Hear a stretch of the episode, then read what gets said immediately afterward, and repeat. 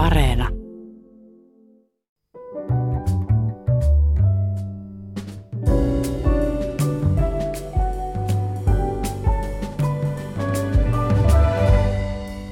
Kaiken takana on nainen. Näin sanottiin joskus vanhassa maailmassa viime vuosituhannen puolella. Mutta miksi naisen piti aina olla kaiken takana? Miksi miehet seisovat historiassa aina edessä ja naiset pysyvät taustalla, näkymättöminä ja äänettyminä? Naisia on enemmän kuin miehiä. Naiset elävät pidempään ja he ovat todistetusti vähintäänkin tasavertaisia. Mistä siis johtuu, että historian kirjoissa luetellaan lähes yksinomaan miesten nimiä? Historian jääneistä ja historian jännistä naisista keskustellaan tänään ja vieraanani ovat kirjailija ja journalistilehden päätoimittaja Maria Pettersson. Huomenta. Oikein hyvää huomenta. Ja tämän ohjelman eräs jo miltei vakiovieras, ammattiajattelija ja kirjailija Torsti Lehtinen. Tervetuloa taas. Kiitos. Kumpikin teistä on hiljattain julkaisut kirjan, joka liittyy tämän päivän aiheeseemme. Aloitetaan korrektisti Mariasta.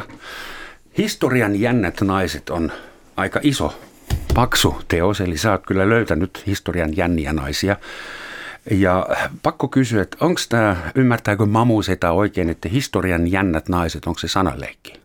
Ei, itse asiassa toi historian jännät naiset tuli siitä, että mä viime vuoden kesällä 2019 ryhdyin twiittailemaan naisten tarinoita. Ja mietin, että mikä olisi sopiva hashtag. Ja ne ei ole hurjia, koska jotkut niistä on ihan siis ihania, mutta hyvinkin nössöjä. Ne ei ole ö, sankareita, ne ei ole tota, oikeastaan ainoa semmoinen yhteinen nimi, jonka mä heille keksin, oli Jännät. Toki jos olisin tiennyt kirjoittavani 500-sivuisen kirjan ja tekeväni vielä podcastin, niin olisin voinut miettiä pidempäänkin kuin viisi sekuntia, että mikä tämä on tämä hyvä nimi. mutta, tota, mutta Jänniin mä sitten päädyin, koska se on oikeastaan osoittaa sitä, että mitä he tässä kirjassa on. Siis tässä on noin 108 naista ja, ja se, mikä heitä yhdistää, on se, että he on elänyt jotenkin ö, jännittävän, erikoisen, kummallisen ö, elämän. He ei ole sankareita, suuri osa heistä. No osa heistä on. Osa on, osa on selkeästi sankareita ja esikuvia, mutta tosi moni ei ole. Niin kuin meistä kaikista ihmisistä, niin suurin osa heistä on jotain sankarin ja ö, hmm. ihmishirviön väliltä. Mutta tota, ö, sitten ryhdyttiin miettimään kirjalle nimeä ja siinä kohtaa historian jännät naiset oli jo sen verran tunnettu tällainen, ö, no sanotaan sanaliitto, että, että tota, päätettiin, että pannaan se myös kirjan nimeksi. Mä luulin, ylitulkitsevainen kuin olen, että se viittaa sen historiaan jääneet naiset. No sepä kun he ei just ole jäänyt historiaan, se on se niin kuin heidän ongelmansa, että heidän olisi pitänyt jäädä historiaan, heistä olisi pitänyt tehdä leffoja ja Netflix-sarjoja ja kirjoittaa romaaneja. No, ja, Maria ja, Pettersson ja, tota, teki niistä kirjaa. Ja heistä pitäisi opettaa historian tunnilla. Toivottavasti jonain päivänä he, heistä vielä tulee jännien sijaan historiaan jääneitä naisia. Osa sun naisistahan on ihan antisankareita, sarjamurhaaja ja anarkisteja, terroristeja, kaikkia ja tiedenaisia. Torsti, sun kirjan nimi on Sofian sisaret ja se kertoo filosofian historian vaikuttaneista naisista tai vaikuttavista naisista. Onko yksikään vielä elossa sun kirjasta? On. Kuka? Simone de Beauvoir muun muassa ja sitten on myöskin tuo... Simone de Beauvoir on siis elossa? elossa? Ei, ei kun si- tarkoitan, että hän on elossa meidän perinteessämme sillä lailla, että hän, hän, kun kysytään sivistyneeltä ihmiseltä, että sanoppa joku hist- historiaan jäänyt naisfilosofi, niin ainoa, joka on täl- tässä mielessä elossa, on Simon, Simon de Beauvoir. Hänet mainitaan, kai, mutta sen jälkeen tulee akateemisessakin seurassa syvä hiljaisuus. Hmm.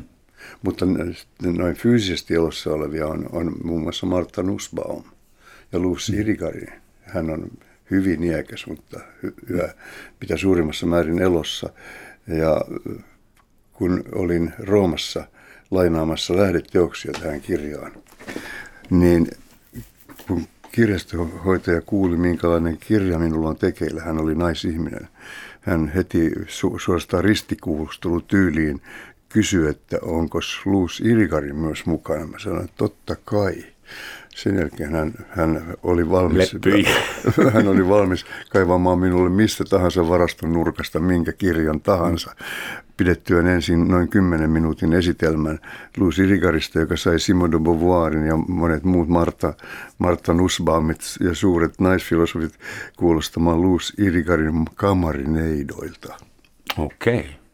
Seuraava kysymys olisikin ollut, että miten sä etsit ja löysit naisfilosofeja? Että millä tekniikalla ja taktiikalla lähdetään tällaista kirjaa tekemään? No ensinnäkin tietenkin kirjastojen tietokannat sekä Helsingin äh, kaupungin kirjaston että yliopiston kirjastojen tietokannat täällä Suomessa ja sitten muualla maailmassa myöskin kirjastojen tietokannat on erittäin pätevä lähde – netissä on aika paljon tietoja, joista osa on epäluotettavaa, mutta siellä on myös luotettavaa tietoa. Esimerkiksi Stanfordin yliopisto Piilaaksossa sijoitseva yliopisto, jonka professorikuntaan kuuluu tälläkin hetkellä 19 Nobelistia, niin, niin pitää filosofian tietosanakirjaa ja niiden kriteeri sille, kuka saa äänensä tässä tietosanakirjassa kuuluville on todella tiukka. Siellä ei kuka tahansa kirjoittele mitä tahansa huuhaata. Hmm. Että se on todella luotettava ja pätevä lähde. Ja kahdella muulla yliopistolla on erittäin vankka filosofinen tietosanakirja hmm. netissä. Niiden, niiden avulla ja kirjastojen tietokantojen avulla pääsin liikkeelle.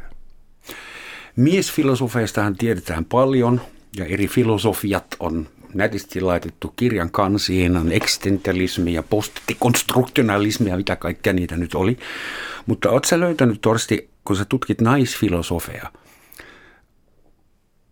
ajatteleeko naisajattelija eri tavalla? Onko mitään eroja havaittavissa niin kuin naisajattelijoiden ja miesajattelijoiden työn jälkeen – on. suhteen. On. Millä tavalla naiset ajattelee eri tavalla? Tämä on tosi Kerran, mielenkiintoista, niin. kiinnostaa. Moni haluaa tietää en, tämän. Ensin, ensin todetaan yhtäläisyydet, jotka on huomattavasti merkittävämpiä kuin erilaisuudet. Naiset käsittelee ihan samoja eksistenssin peruskysymyksiä. Onko tässä elämässä järjen häivää vai onko tämä vain kompurointia kohdusta hautaan?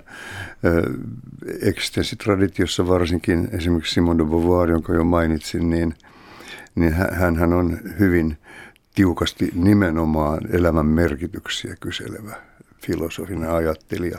Mutta siellä on siis, siis myöskin yhdistävänä tekijänä se, että naiset on jättäneet merkittävän lisänsä sellaiseen miehiseen filosofian osa-alueeseen kuin tietooppiin.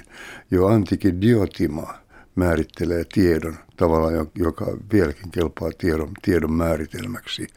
Ja eettiset kysymykset, moraali, moraalifilosofiset kysymykset, niitä käsittelevät sekä miehet että naiset. Ainoa, mikä nyt on vahvin ero on se, että kuten luonnollista on, niin naisilla tämä feministinen ulottuvuus on vahvemmin läsnä kuin miesten teoksissa. Eli olivatko naisfilosofit myös naisasianaisia samalla? Kyllä, Pakos, pakon edestä Kyllä, varmaan. kyllä, näin voi sanoa.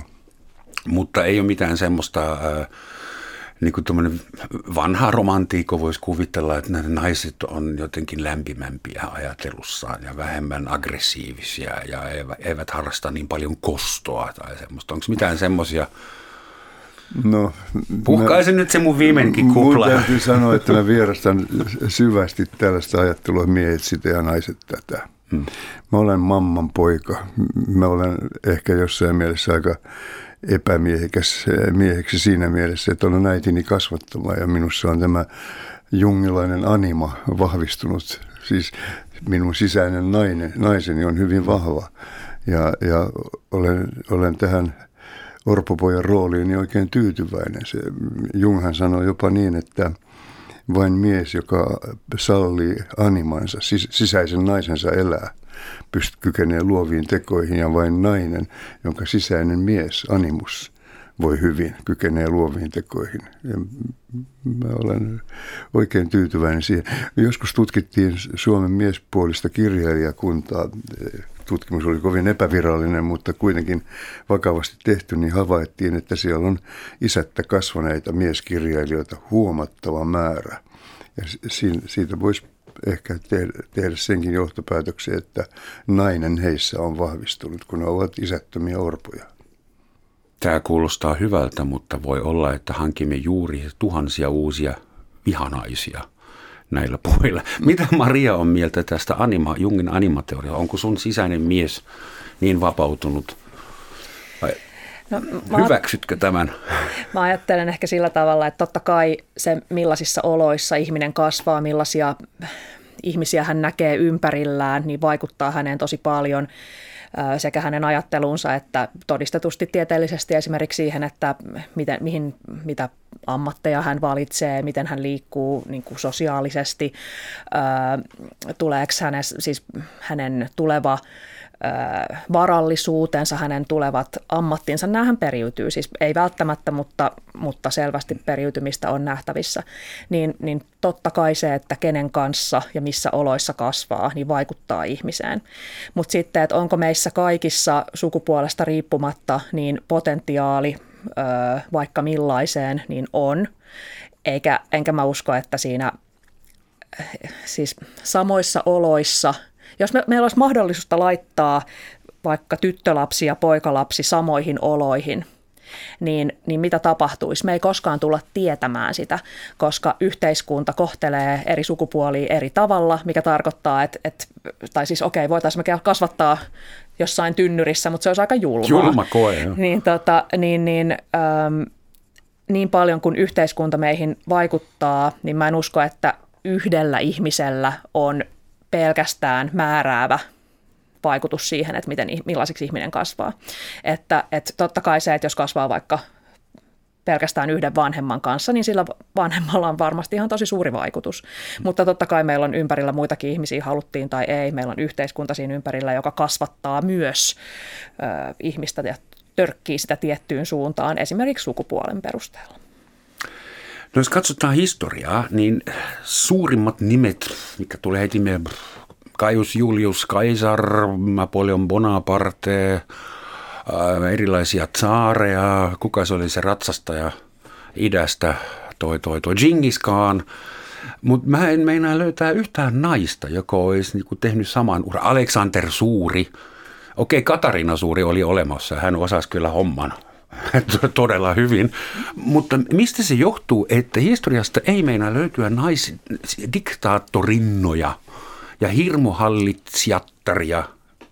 No onhan tuossa Mar- Marian kirjassa niitä lukuisia lueteltu. Mutta verrattuna miehiin tosi mm. paljon vähemmän. Mutta naisten merkitys maailman historiassa on kuitenkin mullistava.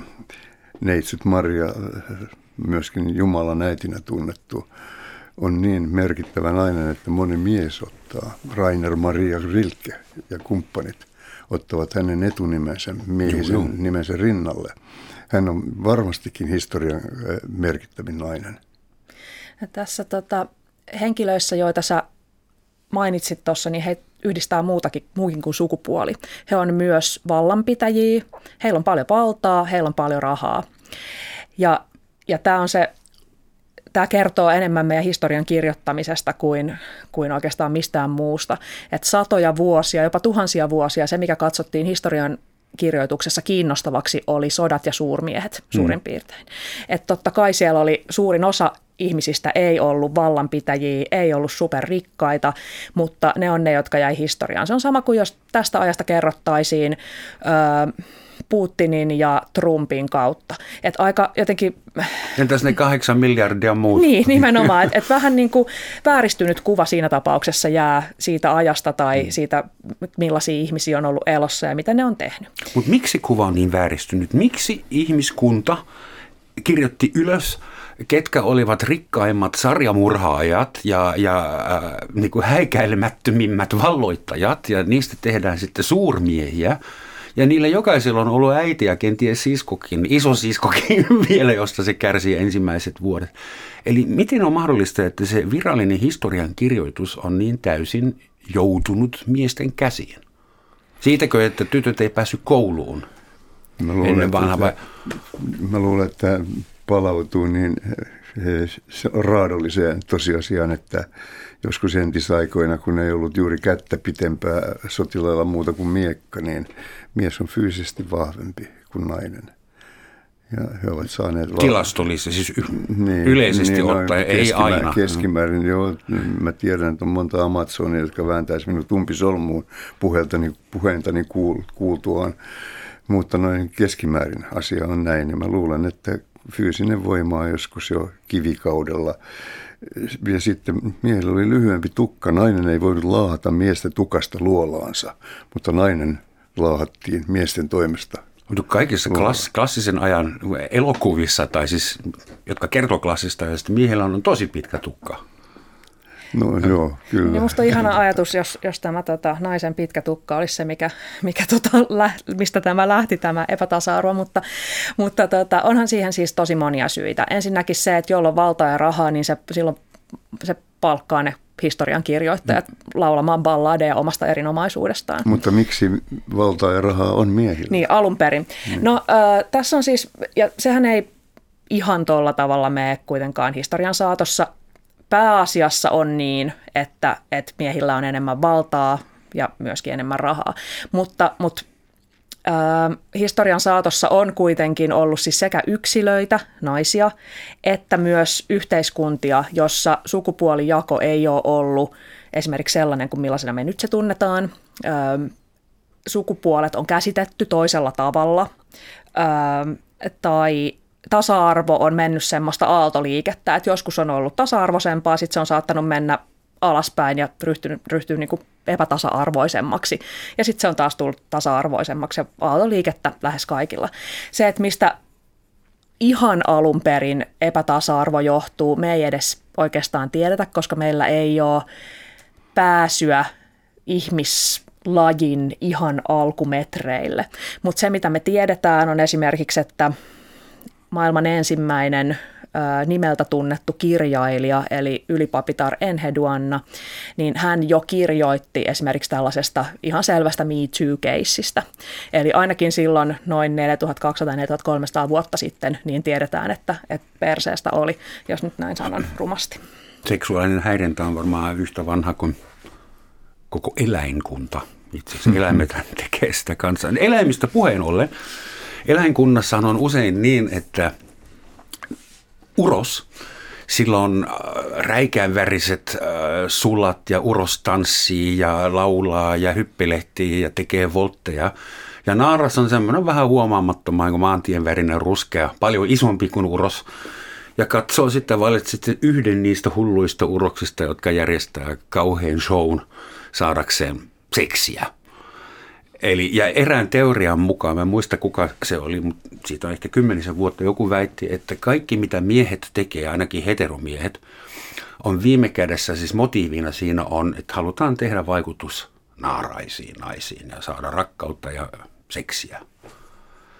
Eli niin. Ei tunnu jos, mitenkään vieraalta tuolla. Musta taas voi ei. Millaisia miesiä te oikein tunnette?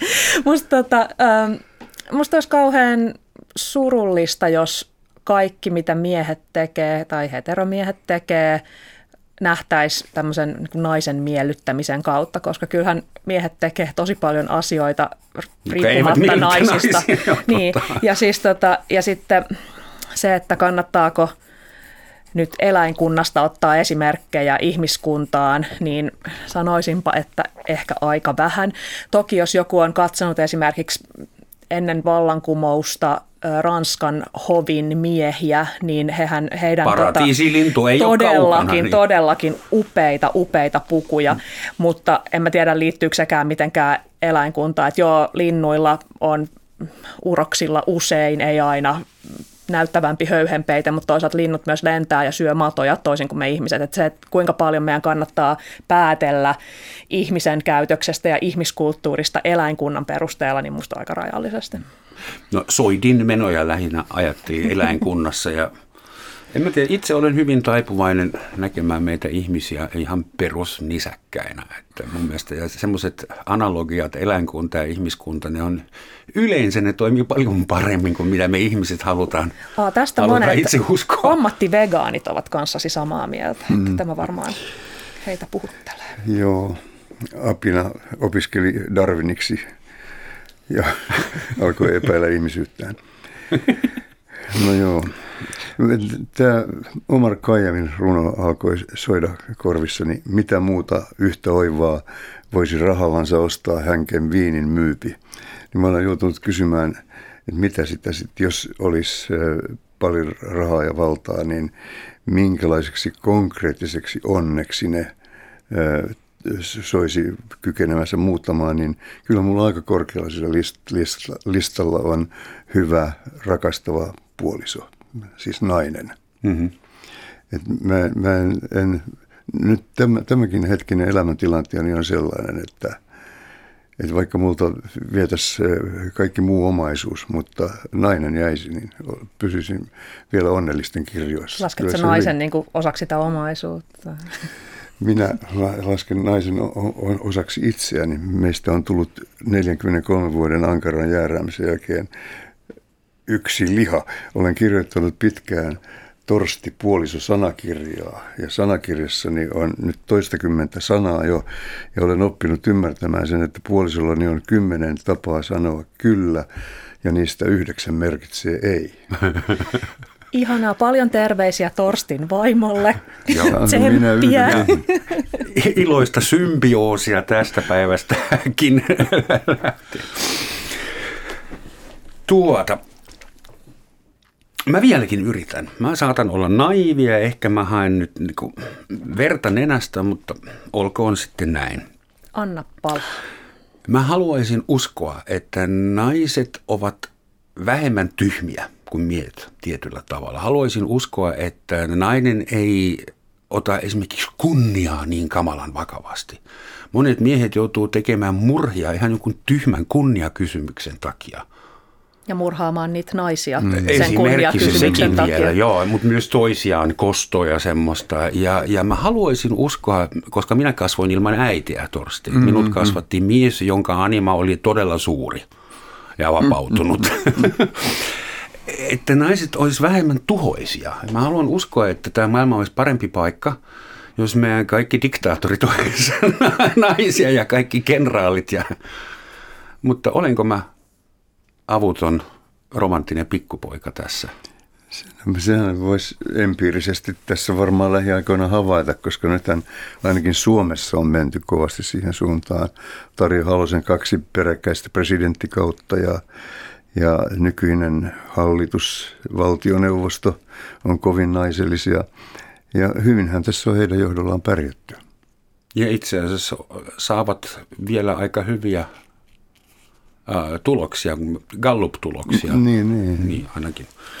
Ansion, ansionsa mukaan, ansioittensa mukaan he ovat nyt selvinneet tästä kauheasta tilanteesta koko lailla kunnellisesti. No tätä kirjaa kirjoittaessa muutenkin, mutta erityisesti tätä kirjaa kirjoittaessa niin, niin kävi ilmi, että naiset kyllä pystyvät tismalleen samoihin kammottaviin hirmutekoihin mm, kuin miehet, miehet ja, ja pystyvät olemaan niin kuin samanlaisia raakalaismaisia paskiaisia kuin, kuin miehet. Et, et se ei tota, äm, sukupuoli ei heitä itseään eikä erityisesti heidän uhrejaan tässä nyt pelastanut. Hmm. Et ehkä se pikemminkin menee siihen, että kuka pääsee sellaiseen asemaan, että voi aiheuttaa hirvittävästi tuhoa toiselle ihmiselle ja sellaisiin asemiin useammin hmm. pääsevät miehet. Mutta kyllä siis sekä maailman historiasta että ihan nykypäivästäkin tiedämme, että, että tota, naiset, ö, jos pahoihin tekoihin ryhtyvät, niin, niin niissä kyllä onnistuvat, onnistuvat siinä, missä miehetkin. Ei, ei ollut pienintäkään epäilystä, ettei nainen olisi yhtä hyvä murhaamaan tai valloittamaan vieraita valtioita. No sehän olisi ihanaa, jos vaan niin vaihdetaan äh, sukupuolet päittäin, että pannaankin naiset valtaa ja sitten niin kuin kaikki hirveys loppuu ja sitten ei tehdä enää dorkaa politiikkaa ja sitten ihmiset lakkaa kuolemasta, niin, niin sehän olisi ihanaa, mutta valitettavasti mä pelkään, että... kuolemasta, se olisi katastrofi. Se Sadan vuoden kuluttua Ihmisiä la- lakataan murhaamasta. Mutta siis mm, siinä mun mielestä olet täysin oikeassa, tai te molemmat olette täysin oikeassa. Yhdyn siihen ehdottomasti, että, että kyllähän nykyisessä yhteiskunnassa kasvaneilla, vaikka naisilla, niin on osin samoja, mutta sitten myös osin eri perspektiivejä. Kyllähän se nähdään, vaikka on tutkittukin sitä, että millaisiin asioihin vaikka naispoliitikot, poliitikkonaiset käyttävät, kiinnittävät huomiota ja millaisiin asioihin poliitikkomiehet kiinnittävät huomiota, niin, niin tota, kyllä se sellainen äh, ihmisten hyvinvointi ja mikä kasvattaa ihmisten hyvinvointia, niin siellä on nähtävissä eroja. Että eri naisellisia arvoja on tulossa lisää mukaan peliin? No en mä tiedä, onko ne arvoja tai, tai erityisen naisellisia, koska kyllähän nyt vaikka, niin kuin, vaikka työttöminä on, on niin kuin kaikki sukupuolia, mutta sitten, että miten vaikka työttömyyteen suhtaudutaan ja miten sitä ryhdytään ratkaisemaan, niin, niin kyllä sen pääasiassa on oikeasta vasemmisto on se missä tehdään tämä ero, mutta jonkun verran myös siinä, että onko sitä hommaa hoitamassa Tässä käväisi sellainen, käväisi sellainen, anteeksi. Anna mennä. Tässä käväisi sellainen villilause, että, että jos naiset sais enemmän valtaa, niin täällä lakattaisi kuolemasta. Voihan olla, että veriteot vähenisivät, mutta ainakin jos naiset, naiset, naisten valtaa entisestään vähennetään tai naisten, valtaa, naisten asemaa entisestään heikennetään, niin voi käydä niin, että lakataan syntymästä. Niin. Se on erittäin tärkeää, että yhteiskunta on rakenteeltaan sellainen, että jos joku nainen haluaa lisääntyä, niin hänen elämäänsä ei tehdä sen takia hirvittävän kurjaksi.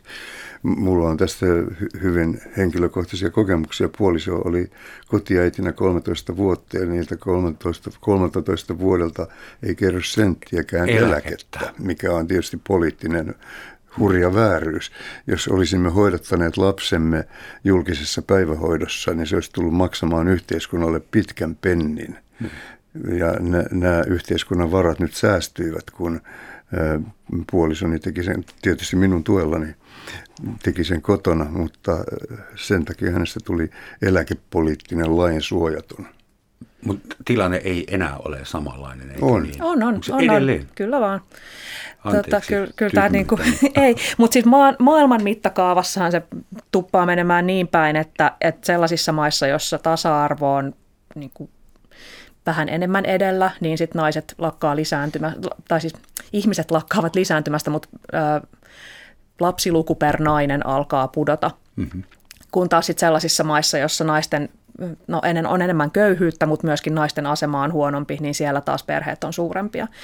Et varmasti niin kuin yhte, yhden yhteiskunnan mittakaavalla juuri näin, että jos, jos nainen voi ajatella, että, että synnyttäminen lopettaa hänen uransa tai ainakin heikentää sitä merkittävästi tai tota, vaikuttaa hänen loppuelämänsä tuloihin tai eläkkeeseen, niin kuin teillä on käynyt, niin, niin se vaikuttaa tämän yhden ihmisen öö, päätökseen ja, ja naisten päätöksiin siinä maassa, mutta sitten esimerkiksi maissa, joissa halutaan nimenomaan väestön kasvua hillitä, niin siellä laitetaan tytöt kouluihin ja, ja tota, katsotaan, että, että tasa-arvo siinä mielessä lisääntyy, koska tasa-arvon lisääntyminen tarkoittaa pienempää lapsilukua, tarkoittaa vähemmän väestön kasvullisia ongelmia, Mutta kunnes se kääntyy hyvä. ja nyt, on, nyt meillä on mm.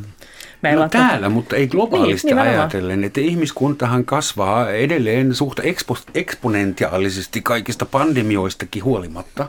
Ja mä sanoisin, että jos hyvin koulutettu nainen länsimaassa nyt ei halua enää kuin 1,8 lasta, niin ehkä se ei johdukaan siitä, että hän ei uskalla tehdä lisää lapsia, vaan ehkä hänellä on myös muuta tekemistä mm. elämänsä kanssa, kun synnyttää joka vuosi yksi lapsia ja imettää 15 vuotta putkeen.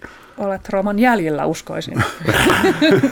ja jotkuthan väitti, että maailman ylikansoittamista vastaan, niin paras tapa taistella sitä vastaan on kouluttaa naisia. Kyllä, ja tästä on siis paljon paljon tutkimusta, ja se menee nimenomaan näin. Et, et, ja se on jotenkin hyvin suoraviivasta, että kun naiset opiskelee pidempään, ne rupeaa tekemään lapsia myöhemmin, ja niitä tulee vähemmän. Ja sitten jokainen niistä lapsista saa paremman paremmat olot ja enemmän huomiota ja enemmän, enemmän ruokaa. Ja enemmän niin, aikaa. Niin, että on siis hyvin helppo Ja ympäristö yhtälö. kiittää. Niin, ja ottaen huomioon, niin kuin kuinka valtavia ongelmia meillä täällä on ja kuinka monimutkaisia ne täällä on, niin, niin tässä on yksi hämmästyttävän helppo ratkaisu. Ja ottaen huomioon, että kuinka helppo se on, niistä vieläkin ö, hämmästyttävän vähän käytetään. Suomessahan mm. ollaan koulutettu naisväkeä niin hyvin, että ovat hallituksenamme nyt. No joo, puolisollani on kaksi akateemista tutkintoa ja silti meillä on viisi lasta. Ja me olemme sitä mieltä edelleenkin, että paljon tärkeämpää suurin lahja, minkä olemme lapsillemme, lapsillemme antaneet, on, ovat heidän veljensä ja sisarensa. He ovat saaneet vähemmän muovipyssyjä ja, ja muovinukkeja ja poika ei saanut minkäännäköistä pyssyä. Me kasvatimme roolittomalla periaatteella. Hän nakersi näkkileivästä pistoolin ja ampui sillä minut. No vaikka henkeä ja ver, vereen yritimme välttää minkään näköisten roolien. Siinä sai pasifisti. Niin, no, sitten hupaisinta oli, että kun hän sai vuoden kaikki karkkirahansa säästettyä tavoitteensa toteutetuksi, niin hän osti agenttipistoolin ja agenttipuhelimen ja mustat lasit. Ja juuri silloin olimme menossa kyläilemään erään kasvatusideologin idealistin luokse, niin hän veti heti tämän ystäväni kollegani lävitse sarja. Mustalla pis, kone tuli asellaan sarjan hänen lävitseen. Siis ei, me ei mahdettu sille mitään, mutta nyt hän on hyvin rauhaa rakastava ja on, on suorastaan hemaisevaa katsoa, miten hän hellii pientä lastaan ja hyvin tällainen anima ja animusyhdistelmä. Ja musta tästä, tämä on erinomainen esimerkki siitä, mistä puhuttiin aikaisemmin, eli siitä, että, että vaikka esimerkiksi vanhempi tai vanhemmat kovasti kasvattaisi yhdellä tavalla, niin eihän lasta voi suojella siltä muulta ö, ympäristöltä. Mm. Että kyllähän silti telkkarissa näkee mainoksia siitä, että, että tota, pojille on nämä pyssylelut olennaisia ja, ja sillä, että, että vaikka, vaikka te olette tehneet kaikkenne kasvattaaksenne ikään kuin sukupuolesta riippumatta ihmisiä samalla tavalla, niin kun niihin vaikuttaa muukin asia kuin vaan vanhemmat, niin, niin se on tässä minusta hyvin, hyvin nähtävillä. Kuinka niin. paljon järkeä on kasvattaa lapsi niin kuin NS-sukupuolettomalla lähestymistavalla, kun koko maailma on kuitenkin loppuun asti sukupuolittunut ja tekee sitä koko ajan? Mä olin juuri tässä äh, ryhtymässä tunnustukselliseen puheenvuoroon, että olen kyllä suhtautunut erässä, eräällä elämän ulottuvuudella eri tavalla tyttäreeni ja poikiini kun tyttäreni sovitteli jotain mekkoa peilin edessä, niin mä pysähdyin aina toteamaan, miten, miten tosi viehättävä sä oot tuossa mekossa. Ja mulla oli tämmöinen ideologinen tausta tälle, että jos isä on, on riittävän monta kertaa kertonut tytölleen, kuinka kaunis ja viehättävä hän ja on, niin hän ei tarvi, hänen ei tarvitse jokaiselta vastaan tulevalta juipilta mennä kerjäämään sitä tietoa. Hän on vahvempi. Hmm. Ja tämä on kyllä toteutunut meillä. Ne on, ne on aika hyvin pärjänneet näissä. Että kuka tahansa kikolla, kikolla ei ole päässyt Eli sä tietoisesti manipuloit. Minä tietoisesti manipuloin häntä uskomaan siihen, että hän on arvokas ja, ja ihastuttava. Tässäkin on olemassa tosi paljon tutkimusta siitä, että miten paljon esimerkiksi tytöt, pienet tytöt, miten paljon heidän ulkonäköään kehutaan ja miten paljon heidän muita ominaisuuksiaan versus sit siitä, että kuinka paljon poikia, poikien ulkonäköä kehutaan ja kuinka paljon poikien muita ominaisuuksia. Ja se on häkellyttävää, miten esimerkiksi päiväkodeissa, kun kasvattamisen ammattilaisia, joiden todellakin pitäisi tietää nämä asiat, niin kun heitä on tutkittu ja sitten heille on esitetty, että oletteko muuten tietoisia siitä, että 80 prosenttia, mä en muista mikä se oikea luku on, mutta suurin piirtein näin, 80 prosenttia kohteliaisuuksista tai, tai kivoista asioista, mitä sanotte tytöille, niin käsittelee jotenkin heidän ulkonäköään tai mm. semmoista lempeää käytöstään, kun taas pojille, poj, pojissa te kehutte niiden fiksuutta, niiden älyä, niiden niin kuin tomeruutta. Ja, ja he, niin kuin, he ei voi uskoa, että se on näin. He kerta kaikkiaan se, se, he ei niin kuin tunnista itsessään tätä tällaista ö, eroa. He on sitä mieltä, että he kasvattaa lapsia lapsina. Mutta et, et mitä tulee tuohon alkuperäiseen kysymykseen, niin, niin pitäisikö lapsi, tyttöjä ja poikia kasvattaa eri tavalla, niin mä jotenkin ajattelisin sen sillä, että sellaiset asiat, mitä lapsessa halutaan vaalia joku rehellisyys, äly, ystävällisyys, kaikki tämmöiset, niin eihän nämä ole mitenkään sukupuolittuneita ominaisuuksia. Mm. Että jos ihmiselle haluaa opettaa, jos siitä haluaa opettaa niin kuin asiallisen, kivan kansalaisen, niin, niin mikään oikeastaan niistä ominaisuuksista ei ole sukupuolittunut. Tämä tytär, jonka viehättävyyttä, kun hän peilaili itseään, jonka viehättävyyttä pysähdyin kehumaan, niin hän on käynyt Kreikassa perustamassa hotellin. Hän on ollut erään kansainvälisen yrityksen hallintojohtajana ja hän on juuri nyt menossa erittäin vaativaa markkinointitehtävää, ettei se ole tehnyt hänestä mitään äh, hamenne, äh, hepsankeikka hamenniekkaa, vaan Ei, hän, hän, on mitä, hän on mitä tehokkain ja, ja suorituskykyisin tässä kilpailuyhteiskunnassa. Enkä sitä sanonutkaan. Ei terveisiä myös Torstin tyttärelle. Käydään nämä kaikki Eikö se tässä. muitakin tässä äh, vaan siis sitä vaan, että et, äh, kuinka usein esimerkiksi teidän ulkonäköä kehutaan? Liian Kuinka harvoin, usein? ihan niin. liian harvoin. Ihan Niin, liian harvoin. nimenomaan. Joo. Ja Yleensä siis kun kyllähän niinku- poikien ulkonäköä kommentoidaan, niin se on negatiivinen. Niin. Sä näytät ihan hirveältä. ak- Akne Pelle. Niin. Niin, ja mutta eikö olisi ihanaa, jos myös pojille, ja tämäkin on tässä jälleen, lasten psykologit ovat ja psykiatrit ovat tutkimuksissaan tulleet siihen tulokseen, että kyllä poikakin tarvii, kyllä hänkin tarvii sitä, että hänen tyyliään tai ulkonäköään kehutaan. Mm. Se on ihan tosi tärkeää. Ja, ja, tota, ja mun mielestä erityisesti Suomessa, niin, niin kun olen keskustellut miespuolisten ystävieni kanssa, niin, niin harvapa heistä sanoo, että, että mun ulkonäköä kehutaan ihan liikaa tai, tai erityisesti, Ah, että mun vaikka... ulkonäkö kehutaan ihan liikaa. Niin, Mä en niin. kestä. Et esimerkiksi Roman, mun mielestä sulla on tosi tyylikkäät lasit. Hieno paita, Öm, kunnon kengät. Kyllä. Joo. Tosi Sun tyylikkäät käsilaukku lasit. on suorastaan niin Ähm, kuin seksikäs. sulle sopii toi tollanen ö, lyhyt sänki, musta on, ja sulla on kiva tukka. Siis sekä väri että myös toi leikkaus. Musta on kiva. Kuuletko sä tällaisia siksi asioita? mä olenkin radiossa, koska mä oon niin hyvän mut onks, ei, mutta onko sulla siis, niinku, mitä sä ajattelet, kun sun ulkonäköä Mä kehutaan, niin tosi miltä se tuntuu susta? Miehen on tosi vaikea kestää semmoista, että sehän on, hä, mitä toi oikein yrittää ja hä? Niin. Et Ja, niin kuin, mä menisin noloksi ja vaikeaksi ja tuntisin oloni vaivautuneeksi, jos joku alkaa kunnolla kehua mun ulkonäköä. Totta kai mä tiedän, kuinka komea mä oon, mutta siitä ei puhuta. Mutta sellainen siis semmoinen niinku rehellinen, ei edes julkinen kehuminen, niin, niin eihän se ole mitenkään yleistä. Eikö se ole jännä? Meidän piti puhua historian naisista ja Ne siitä, miksi sinusta. historiasta ei ole niin paljon naisia kuin pitäisi olla. Ja me ollaan puhumassa lasten kasvatuksesta ja pienten lasten ulkonäön kehumisesta tai kommentoimisesta. Että kuinka me nyt tänne päädyttiin?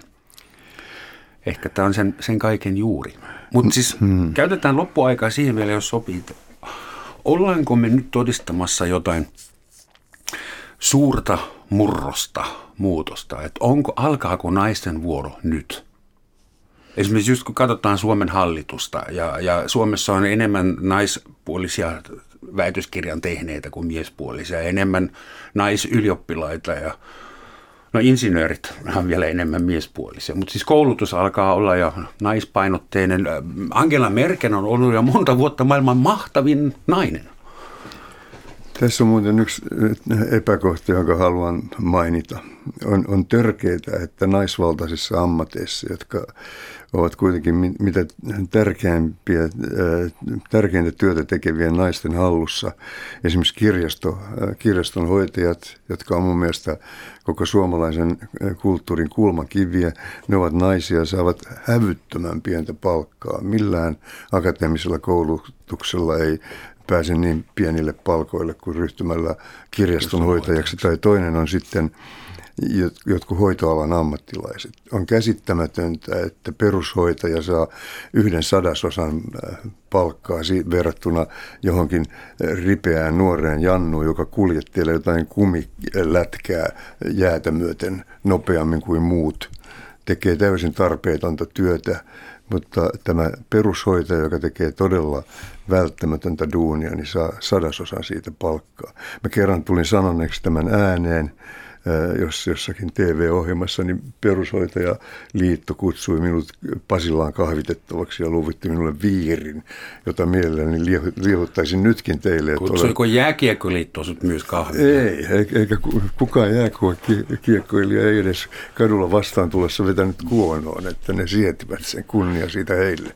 Mä oon muuten sitä mieltä, että jääkiekko on yhteiskunnalle tosi tärkeä, koska se kompensoi niin paljon toksista aggressiivisuutta, että sitähän olisi sitten kadulla, jos ei kaukalossa saataisi tapella.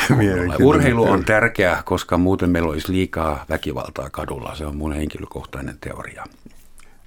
Varmaan pitää paikkassakin. Miten tulisi vuonna 2020 miesten ja naisten puhua toisilleen? Kansalainen se ja se. Kansalainen Pettersson, mitä mieltä? Poliitti- sukupuoleen, sukupuoleiden välinen poliittinen korrektius, mikä se on? No, puhua ihan samalla tavalla ja, ja tota, ystävällisesti ja kohteliaasti. Eikö tuo siis, ö, siinäpä se. Ei kun tarkoitan esimerkiksi Saksassa oli vielä 30 vuotta sitten tapana, 40 vuotta sitten ja Suomessakin ravintolassa, kun tarjoilija haluttiin, niin sanottiin neiti. Ja semmoisestahan tulee ihan oikeutetusti lähes kuolemantuomio nykyään. No, Neitejä ei, voi, ei enää ole. Niin, ei voi tietää, että onko ihminen ö, tota, neiti vai rouva vai mikä sattuu Eikä se olemaan. Niin, asiakkaalle. Niin, Mutta ei, se, eikö sitä oikein ilkeä mm, tarjoilija kutsua sanomalla, että nainen tuoppa jotain? Niin, vai an, se on vielä pahempi. Kyllä, no siis okei, okay, tähän on ihan tyhmää, koska kyllähän nyt jokainen tiedetään, että jos me halutaan saada tarjoilija huomiota ravintolassa, niin mitä me tehdään, se anteeksi, mm. tai, tai mm, ehkä niin kuin mm. joskus pomppien ylösaasi, siltikään ei tapahdu mitään, mutta siis tota, Äh, ky- kyllä mä nyt luulen, että jokainen sivistynyt ihminen pystyy niin kuin toisiaan puhuttelemaan ihan niin kuin normaalisti ja fiksusti, ilman että tarvii ryhtyä arvailemaan jonkun vaikka avioliittostatusta tai sukupuolta tai muuta. Niin. No siis te puhutte suomea äidinkielinen, että muistakaa, että kaikissa indo-eurooppalaisissa kielissä on tämä kieliopillinen suku puoli. Mm, mm, ja se sotkee esimerkiksi saksan kieli ihan täysin. Että jos sä haluat kirjoittaa yhden lausen, joka on korrekti, niin sun pitää aina laittaa se naispuolinen vaihtoehto mukaan siihen. Ja mitään mm, runoja ei voi enää kirjoittaa, mm, koska se sotkee kaikki rytmit. Ja sitten, sitten vielä tämä, että jopa esineet on maskuleinen ja feminiinejä tai neutre. Mä olen aina ihmetellyt sitä, miksi saksalaisen seinä die Wand on nainen ja ranskalaisen seinä le mur on mies. Mm. Mihin, mihin, tämä, mihin kokemusmaailmaan tällainen kielellinen Kun Ranska ja Saksa me törmätään siihen risuun, anteeksi. se, on, se on siis tämä, tämä sanojen sukupuolittaminen, jopa elottomien esineiden sukupuolittaminen, se on, se on viehättävä piirre kielissä, mutta toisaalta kyllä mä olen iloinen, että meillä pöytä on vain pöytä, että se ei ole der-pöytä eikä di-pöytä eikä das-pöytä. Hmm. Niin kyllä nyt... Joo, minäkin olen kiitollinen niin, kaiken lisäksi. Olisiko matriarkaalinen yhteiskunta, jos nyt leikitään ajatusleikki, että miesten aika alkaa olla ohi, naiset, naisilla on nyt sosiaalinen media ja kirjoitustaito ja akateeminen koulutus ja äh, ehkäisymenetelmiä ja saatte tehdä ihan mitä haluatte. Tuleeko maailmasta parempi, kun naiset on enemmän vallassa? Minusta tasa-arvo olisi nyt kaikista paras. Mm. Et, et sehän, että jos naiset ryhtyisi nyt niin kuin vaatimaan ikään kuin hyvitystä niistä tuhansista vuosista ja, ja niin kuin alistettu, jona, jona naiset on viettäneet alistettuina, niin siitä tulisi tosi rumaa jälkeä. Mutta aika harva nainen itse asiassa sitä haluaa. Aika harva nainen ajattelee, että okei, että nyt niin kuin viimeiset, sanotaan, että 4000 vuotta, niin meitä alistettiin. Nyt käännetäänpäs tämä ja, ja ryhdytään seuraavat 4000 vuotta alistamaan miehiä tosi rumasti samalla tavalla kuin meitä on alistettu. Niin, niin jos tällaista vaadittaisiin, niin sehän olisi aika kauheata, eikö se olisikin? Ja, ja sitä ei tosiaan vaadita, vaan tasa-arvo. How about? Hmm. sukupuolella olisi on vaikea nielaista se, että naiset on, totta kai naiset on ollut historian alusta alkaen varmaan alistettuna, mutta mä väittäisin, että kyllä me miehetkin ollaan aika alistuneita mm-hmm. eri tavalla ja eri asioilla. Niin ja sittenhän tämä niin tasa-arvo ei suinkaan pelkästään mies, tota, sukupuolten välinen, vaan esimerkiksi pitäisikö köyhillä ihmisillä olla enemmän valtaa kuin nyt niillä on. Että nythän rikkailla on paljon enemmän valtaa kuin köyhillä. Niin tämä, myöskin tämän tyyppinen tasa-arvo. Tai sitten saati sitten meidän esimerkiksi sukupuolivähemmistöt, etniset vähemmistöt, niin, niin ei niin kuin vaadita kenenkään ylivaltaa, vaan tasa-arvoa. Se olisi olennaista. Niin minusta ei tarvitse äh, köyhillä olla enemmän valtaa, vaan pitäisi olla vähemmän köyhyyttä. Good point. No, sekin myös, ilman muuta. Ja, ja sitten yksi asia, mikä mua koko ajan, mä tässä jo vähän varoittelin siitä, että olen halutun puhumaan naiset sitä ja miehet tätä kieltä. Se on hyvin kyseenalaista. Meitä miehiä on kovin monenlaisia ja, ja teitä naisia myöskin ja ylipäänsäkin ihmisiä on kovin monenlaisia. Mutta sitten toinen asia, mikä on todella tärkeä tällaisissa keskusteluyhteyksissä, ei pidä sotkea tasa-arvoa ja tasapäisyyttä. Mä haluaisin, että siis tasa-arvoisin yhteiskunta on sellainen yhteiskunta, joka sallii ja suorastaan suosii mahdollisimman suurta keski, ihmisten keskinäistä erilaisuutta. Ei, ei eriarvoisuutta, vaan erilaisuutta. Mä, mä kavaadan sellaista ajatusta, että esimerkiksi noin Hakaniemen torilla pitsiä my, myyvät viehättävät romanileidit pantas tuonne kauppaopistoon ja koulutettaisiin merkonomeiksi. M- musta heitä pitää kunnioittaa juuri sellaisena, kun he omaa perinteistä ammattiaan tekevät pitsejä ja myymät niitä heitä pitää arvoistaa sellaisena eikä tasapäistämällä heistä jotakin yleis keskiluokkaisia suomalaisia. Mä olen samaa mieltä, että ihmisten omia valintoja pitää kunnioittaa, mutta heillä pitää myöskin olla tasa-arvoiset mahdollisuudet tehdä totta niitä valintoja. Onko näillä kai. rouvilla ollut alun perin niin kuin tasa-arvoisina vaihtoehtoina ryhtyä niin kuin, muuhun, niin, niin. pitsin nypläämiseen tai sitten mennä kauppaopistoon. Todennäköisesti ei. ei Mutta sitten jos on, niin sitten totta kai mm, ihmisten mm. henkilökohtaisia valintoja kunnioitetaan. Mä olin mustalaisleidin luona päivähoidossa lapsena ja sain tutustua siihen kulttuuriin hyvin läheltä. Ja se, että mustalaista sanottiin mustalaiseksi, ei ollut mitenkään loukkaavaa verrattuna siihen, miten heitä on syrjitty yhteiskunnallisesti riippumatta siitä, onko heitä nimitetty romaneiksi tai mustalaisiksi. Ihan sama on, jos joku on alkoholin väärinkäyttäjä tai juopporetku, niin nämä nimitykset on toissijaisia siihen verrattuna, miten heidän ihmisarvonsa hyväksytään ja miten heitä tuetaan jaksamaan tässä elämässä niin, että heidän tuhoisat harrastuksensa vähenisivät. No mä näen sen sillä että, että yksi tapa, millä ihmisiä voi kunnioittaa, on se, että kysyy heiltä, että mitäs nimitystä haluatte, että itsestänne mm. käytetään. Jos sanoo vaikka, että romani, niin sittenpä kutsutaan romaneiksi. Kyllä mua saa kutsua romaniksi ihan niin ilman mitään taka-ajatuksia. Kysymys vielä lopuksi. Mitä mieltä te olisitte sukupuolikiintiöistä eri yhteiskunnan aloilla? Vast, jotenkin, jotenkin vastenmielinen ajatus lähteä jollakin tämmöisillä keinotekoisilla säännöksillä inhimillistämään meitä, ymmärtämään tasa-arvoisuuden merkitys. Mä, jotenkin syvemmälle tasolle pitäisi kasvatuksellisesti tässä ryhdistäytyä kuin vain tällaisiin ulkoisiin säädöksiin. Eli sä et niin kuin millään 50-60 matemaattisella menetelmällä jakaisi Mä en, mä en pidä siitä ajatuksesta. Mä, mä toivon, että me meissä on kyky kasvaa johonkin todellisempaan tasa-arvoisuuteen kuin tällaiset aritmeettiset noita noin paljon ja näitä noin paljon.